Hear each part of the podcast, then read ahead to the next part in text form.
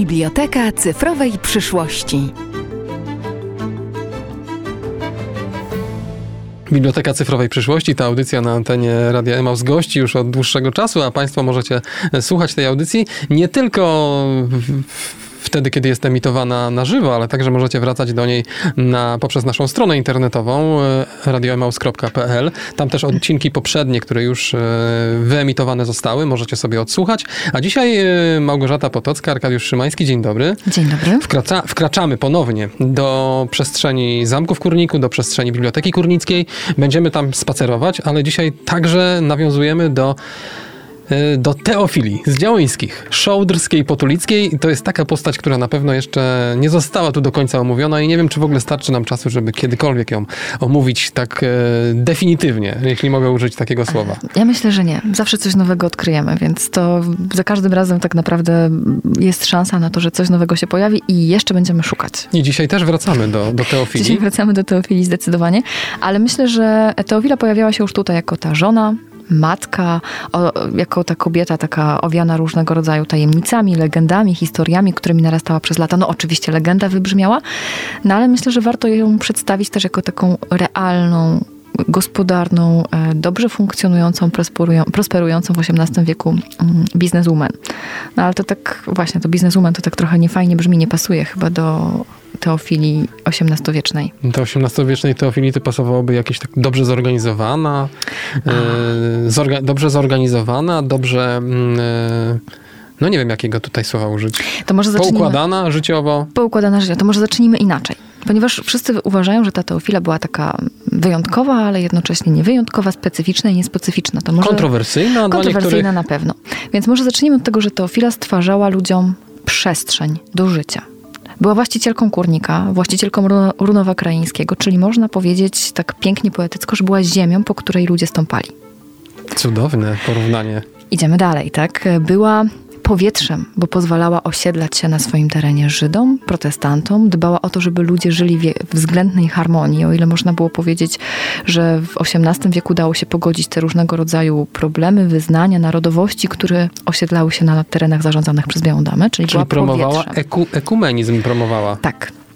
E, co dalej? Była ogniem, który zapalał do działania sama była bardzo aktywna, wydawała różnego rodzaju dokumenty, pozwalała ludziom budować, organizować, działać, czyli była takim jakby kimś, kto napędzał to wszystko, kto motywował, czyli ogień, który zapala. No i była wodą. Wodą, która gasi wszelkiego rodzaju pożary. Te dosłowne i te przenośne.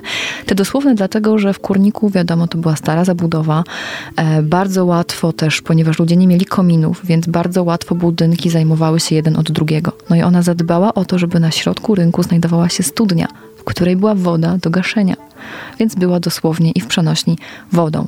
Gasiła różnego rodzaju konflikty, nieporozumienia, chociaż budziła wśród wielu kontrowersje. Czyli Biała Dama była powietrzem, ziemią, ogniem i wodą. Wszystkie żywioły w sobie tak. łączyła. A ja bym chciał trochę nawiązać do tego, bo myślę, że o tym chyba trochę za mało mówiliśmy.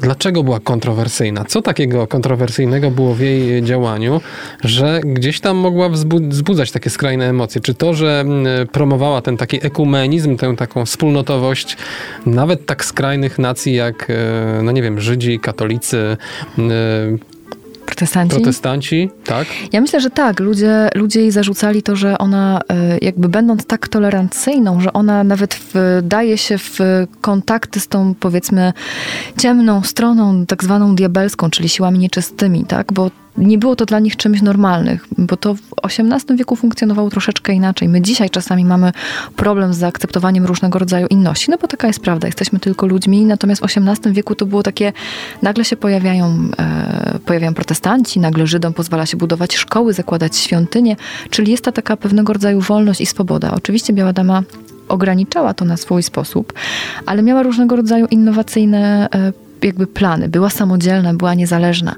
a to już nie było normalne i nie było tradycyjne. Jak to kobieta, która rządzi, zarządza i to jeszcze z całkiem dobrym, dobrym skutkiem, jakby na to nie patrzeć. Przecież to ona jakby zamieniła, e, zamieniła pańszczyznę na czynsz.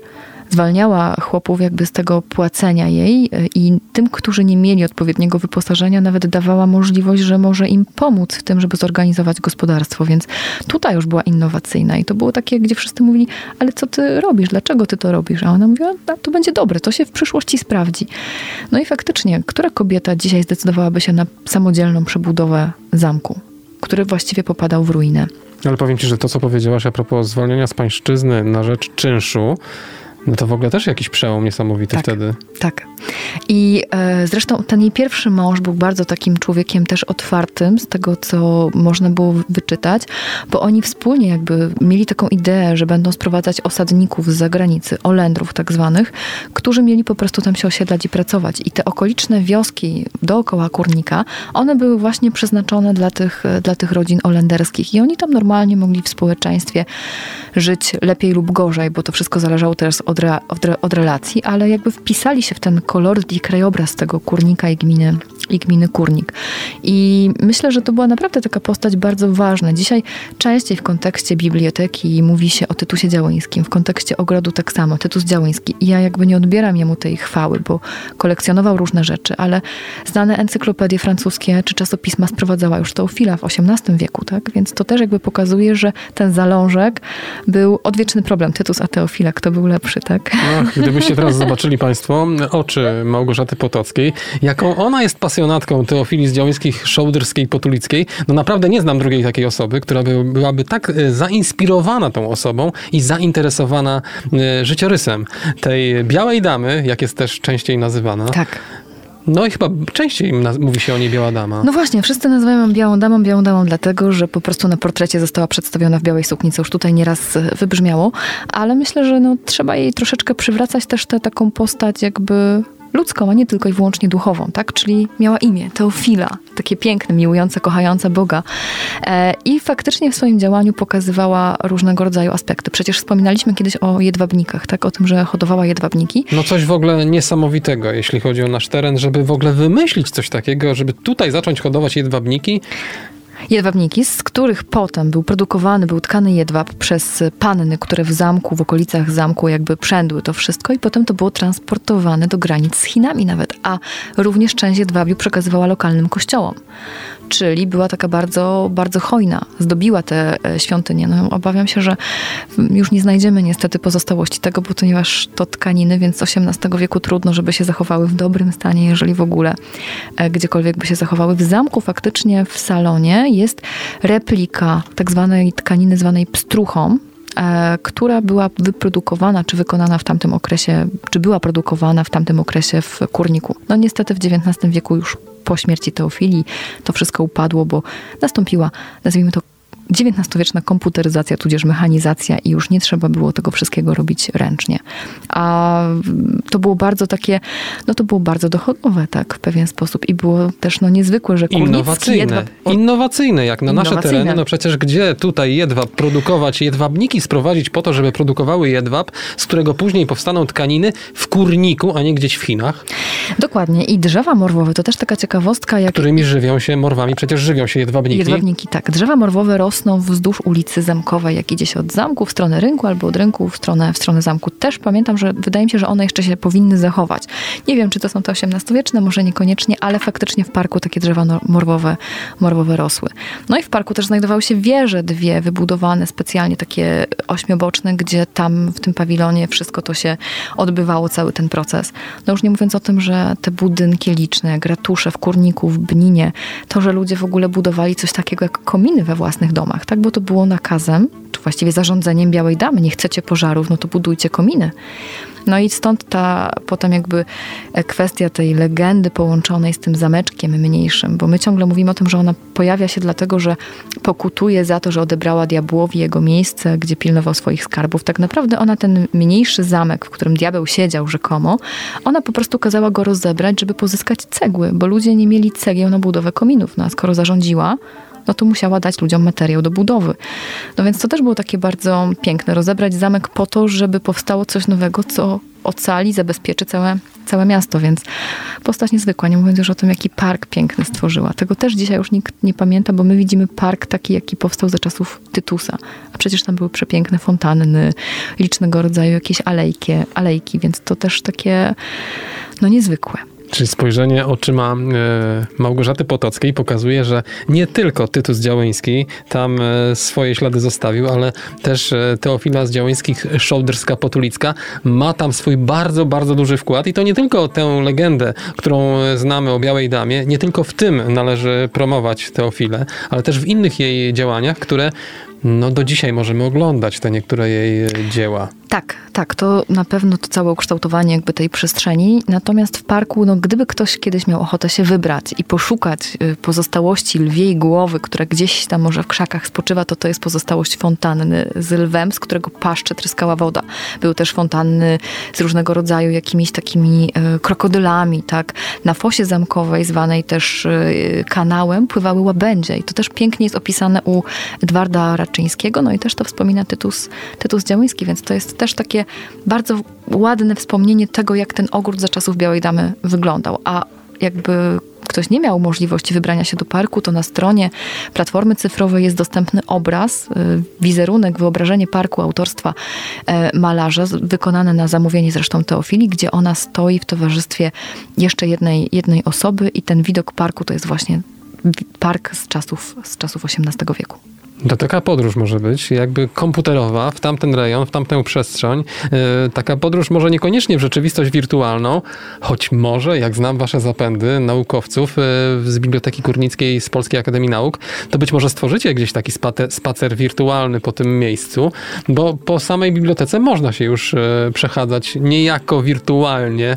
E, po samej bibliotece wirtualnie, no można czytając te dokumenty. Biblioteka nie ma jeszcze No i zaglądać tak, na muzealia. Oczywiście, że tak. prawda? To jest taki spacer. To jest, jest taki spacer, tak, tak. To jest jakby ta, ta fajna część tego świata wirtualnego, do tego te dokumenty, obrazy, które można sobie porównywać, ale co do tego parku, no my jeszcze się śladami Białej Damy żadnej ścieżki nie stworzyliśmy, ale wszystko przed nami. Ale wspomniałaś o tej głowie głowie lwa? Głowie lwa. Głowie lwa. Czy ona jest gdzieś e, do obejrzenia, czy raczej jest, e, to jest taka historia, której należy poszukiwać, tej głowy?